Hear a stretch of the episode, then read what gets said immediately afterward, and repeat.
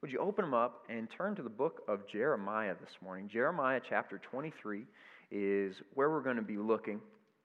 And last week we started talking about all the things that we need. And one of the things we needed was love. We all need love. We've all got a hole in our soul, and the only thing that can fill it up is love. We're not talking about emotional love or a relationship or anything like that. We're talking about a love that can only come from God, because God is love, an unconditional, sacrificial love. That's the kind of love that we're talking about. And, and that's something that we needed. And this week, I want to look at another thing that we all need. And this isn't one that maybe you think of right off the bat, but I believe we all have this need to be chosen. We all need to be chosen. Remember as a kid, out on the playground, maybe it was at recess or on the ball diamond or something like that, and you'd line up and you'd have captains, and they would pick everybody, right? Do you remember that feeling of like, I hope I'm not last? As long as I'm not last, then it's okay. Um, I, I remember pretty much every morning of summer as a child in elementary school, I would go out to my front porch, and I would pull out the, the telephone, and I had all of my friends' numbers memorized. I have two numbers memorized today, maybe three. Uh, but I still have those numbers memorized from back in the day. Now with cell phones, you know, you just press their name. You don't even know it. I asked my wife what my number was the other day, and she was like, uh, I don't know. I'm like, how can you not know my own number? What if it was an emergency? You didn't have your cell phone. But back then, I just had them all memorized. I'd call them every morning because we wanted to get together, play baseball at the park. And uh, so we'd go down to the park, and it was the same thing every day. You'd pick like the two most athletic guys, and they would be captains of the team, and, and they'd go through, and uh, you'd flip a coin or something. It's just like, man, I really hope I, I don't get last. You know, there was definitely some anxiety to that, right? Maybe you're out on the playground. It's just like, who are they going to pick? You know, well, they're they're definitely the strongest, or uh, they're the weakest, or, you know, they can hit well, or they can pitch well. You know, some people had their their, their different strengths and weaknesses, but you just didn't want to be last. And maybe you felt that. Maybe you were the last one chosen. And it's tough. When you're the last one chosen, it's just like a confidence killer. Like, nobody really wanted me to be on their team. Like, you got stuck with me. You know, so you stick them out in right field or something like that, and just, you know, just blend in, just try not to do anything. And, uh, you know, you eventually you give up even before you start. But when you're that person who gets picked first, then it's kind of like, all right, we got this. You know, you're giving high fives, you're giving fist bumps, you're saying we're going to win, we're we're going to do this. So to be chosen for a team, I mean, it, it gives you a confidence boost. It, it's a good thing. And you might think, well, that that's how we did it on the playground. But even as adults, we still pick teams. We still pick teams. I mean, your boss, you know, he he picks people for that special assignment. Or he picks that team to to launch a new product or something like that, and you're you're wondering, like, am I going to be the one picked for that? Am I going to be the one picked for a promotion? I'm not sure. You know, and when you don't get picked, you, you feel left out. You know, so you see that in the workplace or even among friends. You know, you, you pick your friends and you're wondering, man, I really like that that couple, but, you know, they, they picked another couple to go on a double date with, and now we're we're over here on the sidelines. Or, wow, that looks really fun. You see on Facebook, they went on vacation together, and nobody asked me to go on vacation with them or something like that. You know, we don't say those things out loud, but you maybe think them on the inside. We've all been there. Or even your kids. You know, it seems like your kids, they like to pick their favorite parent. There ever been a competition there? And it's like, oh, Mom, can I sit by you at supper tonight? Or, Dad, will you help me with, with my homework? Or will you do this with me? And it's like, wait, why are you picking me over them? Or, you know, it's just like there's always this, there, there's still times where we get chosen or left out, even in today's world, even as, as adults. So we're constantly being chosen or left out, and it can lead you to ask these questions of, am I needed? You know, am I needed? Am I good enough? Does anybody want me? You ever asked those questions to yourself before? Does anybody want me? Am, am I good enough? And, and so it leaves you asking those questions. So I thought we'd look to God's word today to answer those questions. So again, Jeremiah chapter twenty-three, we're going to start with verse twenty-three. It says this, and this is God speaking. He says, "Am I a God at hand, declares the Lord, and not a God far away? Can a man hide himself in secret places so that I cannot see him, declares the Lord? Do I not fill heaven and earth, declares the Lord?" So the first thing I want to pull out of this passage, he says, do I not fill heaven and earth? God says, do I not fill heaven and earth? So I want to look at how big God is, because it says here, basically, God fills all of heaven. He fills all of earth. God is infinite. God is infinite. All right, so let's try to, to measure this.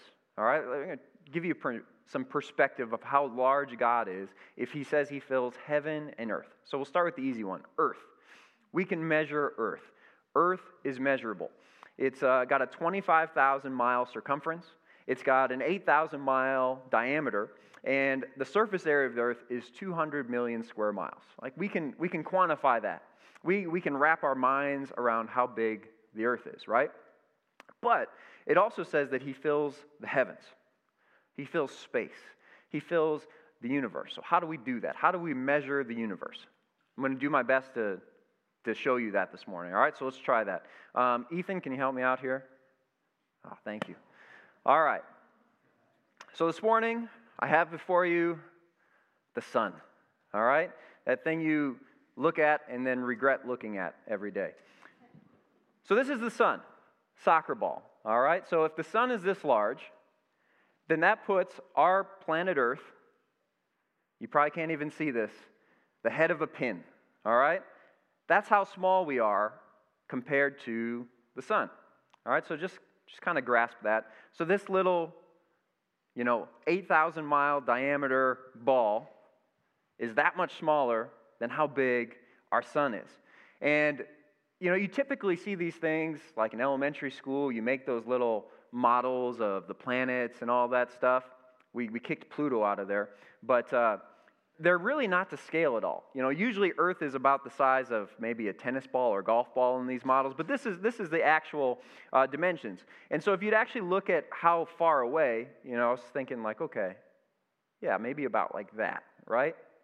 But if you do the math, this pin would need to be like taped to the front door, and that's how far away Earth is from the sun. So there's there's a lot of space.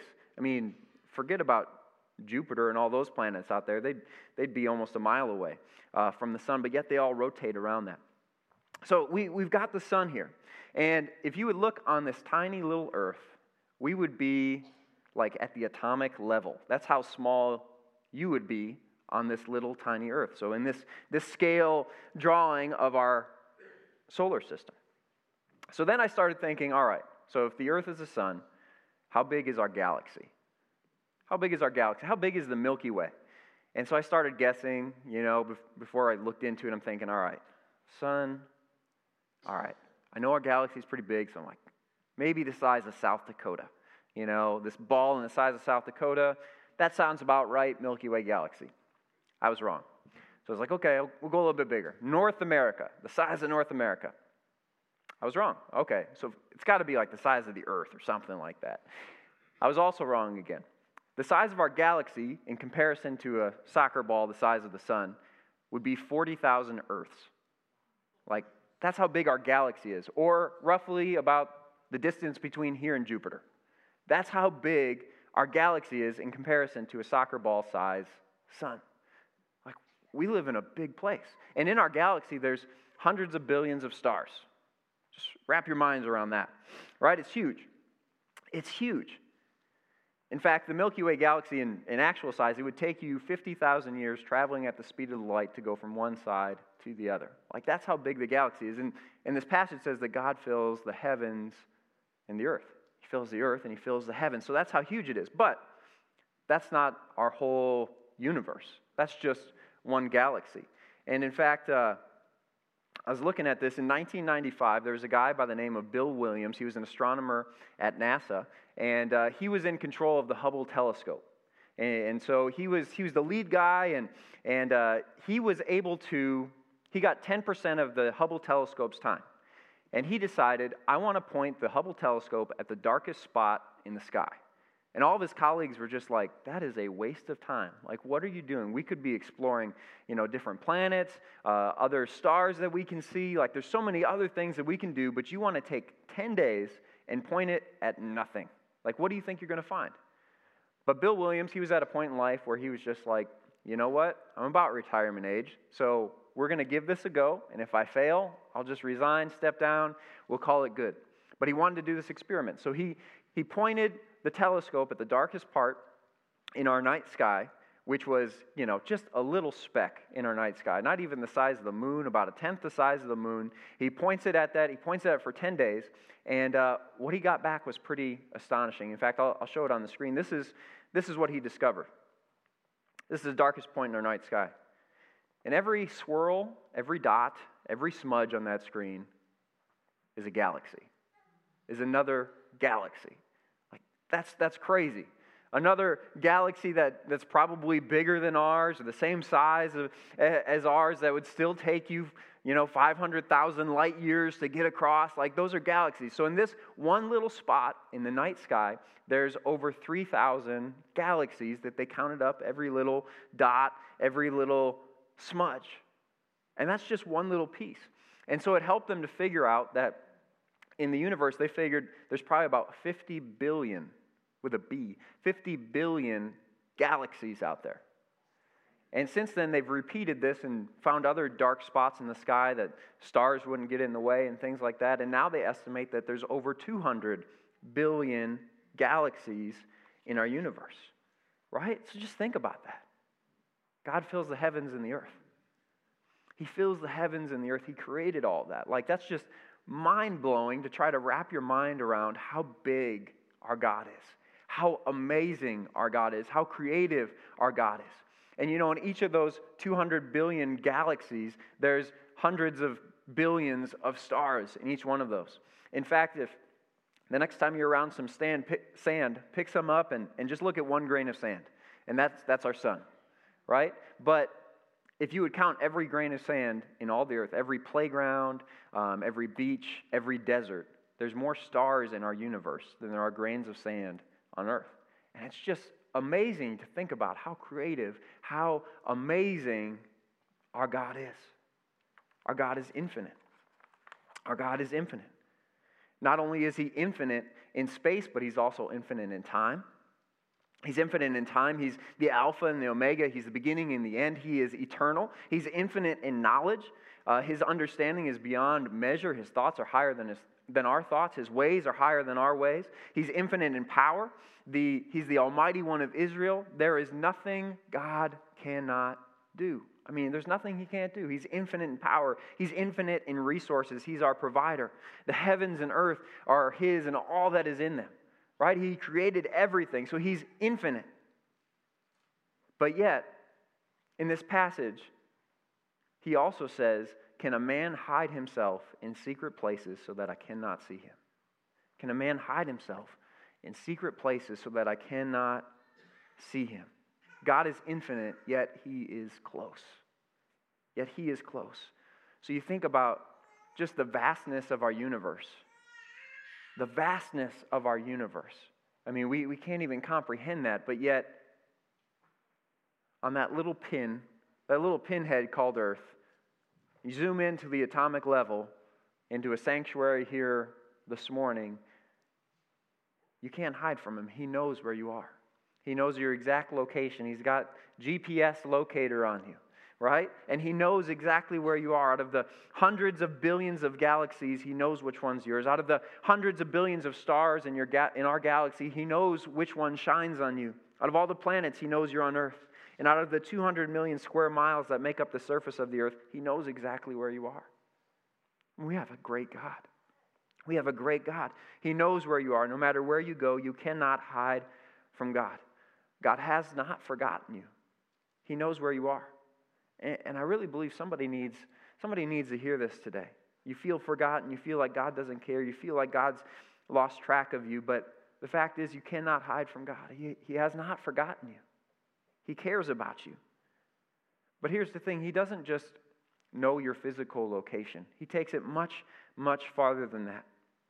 God chose you. God chose you. The God of the universe chose you for his team. In Ephesians chapter one, we've been studying it on Wednesday night over in the adult Bible study, and, and it says several things based on God choosing us. It says that, that God chose you in Jesus before the foundation of the world to be holy and blameless. God chose you to be holy and blameless. That's a high calling, but God put it on each and every one of your lives. He chose you. Uh, it also says in chapter one that God predestined you to be adopted as sons through Jesus, right? God adopted you. God, God chose you to be part of his family. Some of you guys are stuck with your family, but God chose you to be part of his family, right? God chose you. Chapter two, it says that God created you to do good works, which he prepared beforehand. So long before you were ever created, before you ever came into existence, God had a plan for you. He had good things for you to do, right? God chose you. God predestined you. God gave you a purpose. But it's up to us to walk in that. It's up to us to, to choose God, but he chose you. The all-powerful, unlimited, eternal, infinite, he doesn't need you, yet he chose you to be on his team. God doesn't need you, but he chooses you because he wants you. All right, let that sink in a little bit. God doesn't need you, but he chooses you because he wants you. Uh, our, our, our little five-year-old Ava, uh, one of her favorite things in the world to do is bake. She loves to bake. Um, for some reason, she calls it make. So she's like, Mom, Dad, when I grow up, I'm going to be the best maker in the whole world. And it's like, yeah, you are, Ava. You're going to be the best maker. And, uh, you know, so she she loves to bake. And uh, so we'll be in the kitchen, and, and Angie will be over there making something, and she'll be like, Mom, can I can I make with you? You know, and she's a good mom, so she says, yeah, come on up here. Let me, uh, help me do this stuff. And I, I was in the kitchen the other day trying to make cookies, and she comes up, and, and she's like, Dad, can I can I make with you? And, you know, I'm a good dad, so I said, no, I'm busy. I ain't got time to watch you spill things and do all this stuff. You know, she's five years old. She doesn't really know how to make anything. And, uh, you know, but eventually she wore me out. I was like, okay, come on up here, Ava. And, and uh, you know, so she helps me scoop the things into the cup. And and uh, and then she, she takes the cup and she dumps it into the thing. And sometimes she makes it and sometimes she, she doesn't. And, and eventually it took twice as long to make those cookies as if I would have just done it myself. Now, to be truthful, I sometimes miss the bowl too, and I'm, I'm not very, it's it's kind of like a war zone if you go in there after me. But with her, it was just like, oh man, this is this is a big mess. But the thing is, like I love her. She she's my daughter. And even though it took more time, it was worth it. I wanted her on my team. I, I I'm I wanted her by my side. I wanted to help her, and, and now she's just like, man, this is so special. But I also know this, all right, because I am smart. I'm a smart dad. I know that if I train her, eventually one day she will make me cookies, and I will not have to do any work anymore, all right? So I'm long, long-term, long-term plan here. That's what I'm thinking. But I think the same way with God. God doesn't need us. Like, we're going to make things messier. He could do it right the first time, but he chooses to use us. He, he chooses to be patient with us. He, he, he chooses to put us in those situations that we're way over our head in, but yet he trusts us and say, all right, you're going to do this. I believe in you. I want you for my team. God doesn't need you, but he chooses you because he wants you. See, you may feel unwanted or unloved by people, but get a hold of this. God wants you. God, the God of the universe, wants you. He loves you, and he demonstrates this by, by choosing you. Check out this passage, Ephesians chapter three, verse twenty. It says, now to him who is able to do immeasurably more than all we ask or imagine, right? Infinite God, able to do everything more, or immeasurably more than all we ask or imagine. And then it says, according to his power that is at, is at work within us, right? Infinite God, more than all we ask or imagine, but he chooses to display his glory through you, through us. Through imperfect people, he chooses to display his power through us. I think I've mentioned it before, but that's kind of like, you know, throwing keys to a, a Lamborghini to your ten-year-old and say, good luck, go drive it. You know, it just doesn't make sense. That's too much power. That, that's, that's too much, but yet God gives us this incredible power, and he displays it through us. He uses us. He chooses us to display his power. It doesn't make sense for God to do that. He doesn't need you, but he wants you on the team. He wants you on his team. So that not only does the God of the universe know where you are, not only does he choose you, but he goes even farther than that. Many of you, you know the Ten Commandments in this room, right? You guys studied those since you were little kids. You should have no other gods before me. You should not make for yourself an idol. Don't take the Lord's name in vain. Remember the Sabbath day by keeping it holy. Honor your father and mother. Then all those really not ones, you know, don't murder, don't commit adultery, don't steal, don't lie, don't covet. All those things. Well, how do you know those? And those are all listed in Exodus chapter twenty. And some of them are just, you know, don't murder. And God didn't have to explain anything else beyond don't murder. That one's pretty obvious. Uh, but some of these, he doesn't just say, don't take my name in vain, or don't make an idol, or remember the Sabbath. But he, he goes deeper into it. He explains it further. So I want to take a little focus on commandment number two, you shall not make an idol. Let me read it for you. Exodus twenty, verse four says this. You shall not make for yourself a carved image or any likeness of anything that is in heaven above, or that is in the earth beneath, or that is in the water under the earth. You shall not bow down to them or serve them, for I, the Lord your God, am a jealous God, visiting the iniquity of the fathers on the children to the third and fourth generation of those who hate me, but showing steadfast love to thousands of those who love me and keep my commandments. So the commandment in here, it's, you shall not make an idol. Shall not make an idol. So back in that time, uh, a lot of people would make idols. They would carve them out of wood or maybe out of stone, and they would literally bow down and worship them. Maybe it was in the shape of, uh, you know, you have, you've got an animal, or maybe the shape of a sun or a moon, and God's saying, don't worship the creation. Worship the Creator. Like, don't, don't worship all that stuff. Uh, it's not alive. It can't breathe. It can't do anything for you. It can just stare back at you. Don't worship those things. Worship me. Now, today you might think, like, okay, I'm good on that one. I don't have any, like, weird carvings in my closet that I bow down to.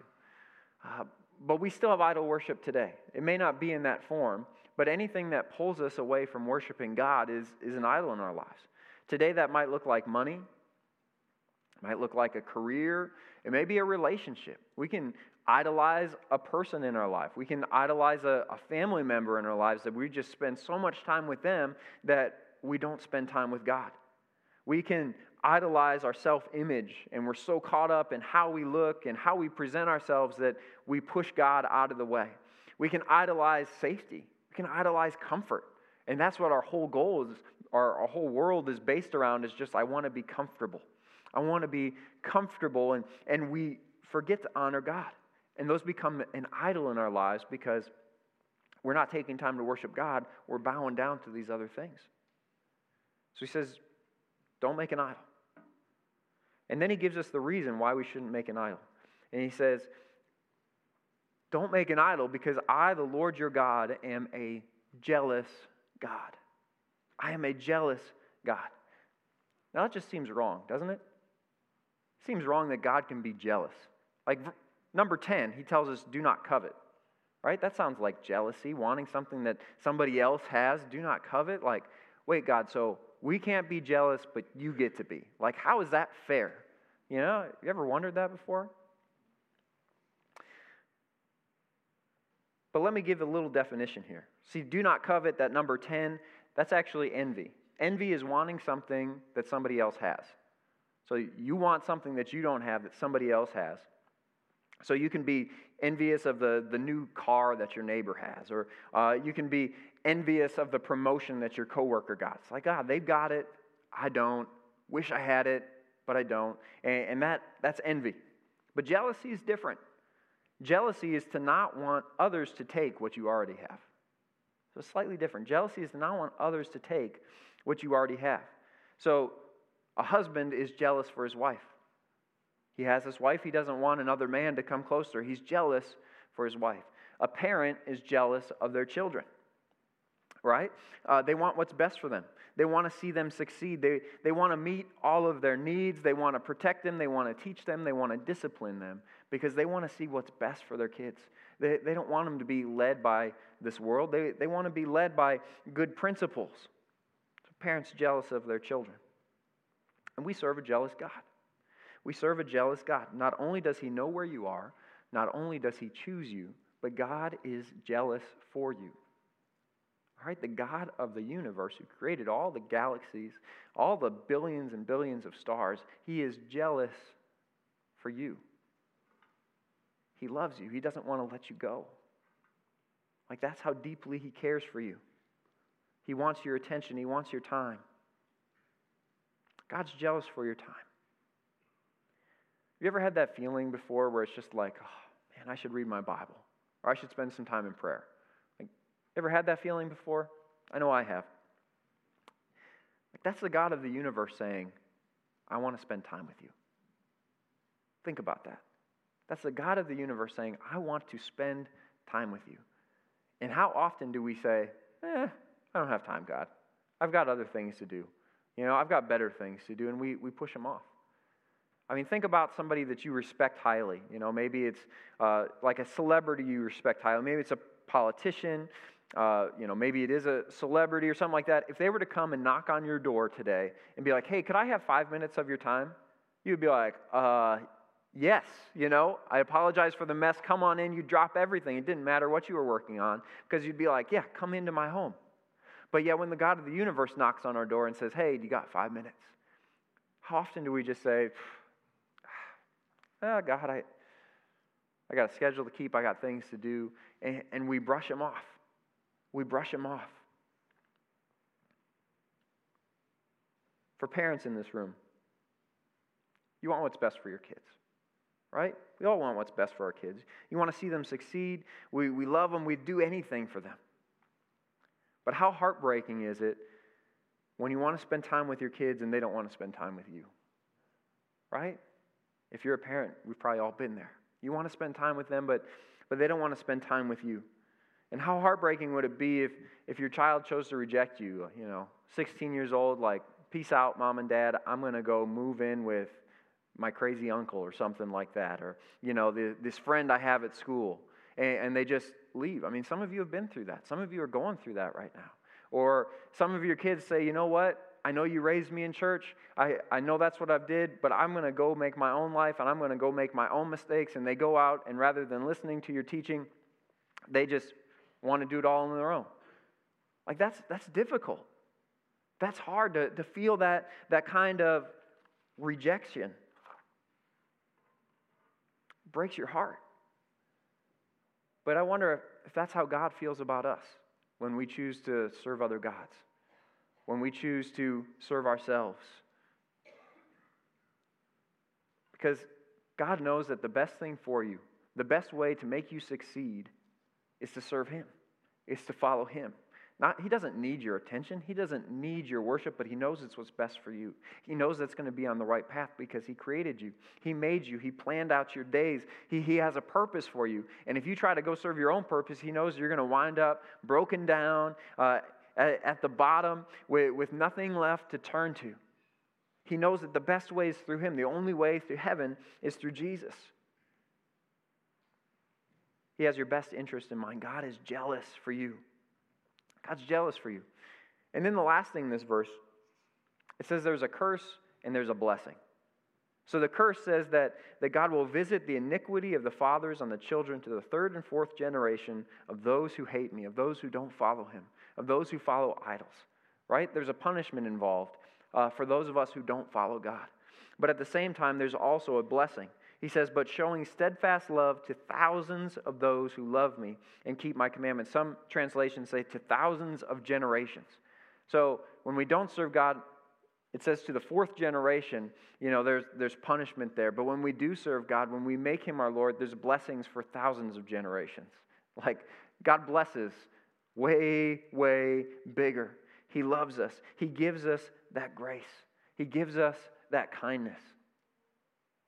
So just think about that. Just, I, I've been trying to comprehend just how great God is. And it's mind-blowing to think about how large our galaxy is and, and how large just the universe is. But yet that, that God cares about us. He cares about us individually. If I could have the worship team come back up, we're gonna we're gonna sing that last song again. Of I stand in awe of you, God.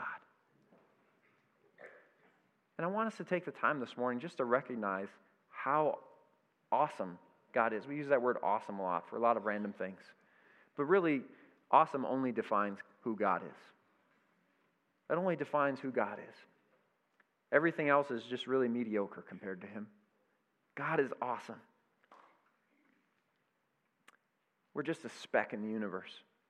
We're just a little speck on a little tiny planet in an incredible universe. But yet Jesus loves that little speck so much. And he wants to have a relationship with that little speck so much that at a great cost to him, he gave up his son to die for us. So he could take care of us. So we could be live in eternity with him. We could have eternal life. We could spend eternity in heaven with Jesus. We don't have to go to hell. We don't have to pay for those sins because Jesus already paid for us. He cares about that little speck. So you may be asking yourself this morning, am I needed? Am I good enough? Does anyone want me? Well, the answer is no, you're not good enough. But God wants you. And God's going to choose you for his team. He's already chosen you. It's just up, up to us to accept. It's just up to us to accept, to choose him, to say, yes, God, I want eternal life. I believe that you died and rose again for me. That's, that's all we need to do. So even if your family or your boss or your friends don't choose you, it doesn't matter because the creator of the universe chose you. And God's is the only opinion that counts. Stop worrying about everybody else's opinion. Worry about what God thinks about you. God loves you. God chooses you. You're not just needed, you're wanted. God knows where you are. He chose you. And he's jealous for you. Would you stand with me this morning? I'm going to pray. We're going to sing. And uh, these altars are open. You're free to, to leave uh, when you need to go. But we're just trusting in God. So this morning, take a moment. Take a moment just to stand in awe of God. Stand in awe of the, of the Creator, the one who created the galaxies. He's bigger than that. He's bigger than that. Jesus, we stand before you today amazed. God, we are so small. We're but a speck in this universe. The time we live on this planet is it's just a hint. God, in light of eternity, it's, it's basically nothing, but yet you still care about us. God, you still take time uh, to listen to us, to hear our prayers. God, we, we can't wrap our minds around how infinite you are in, in time and space and resources and power. You're infinite in love, too. So, God, may our knowledge grow of you today so we can trust you even more tomorrow. As we go and we share Jesus with our with our neighbor, with our coworker, with our family, may we trust that you are in control, that you have us all in your hands. So God, may we stand in awe of you this morning. In Jesus' name, amen. Let's worship Jesus. You are beautiful beyond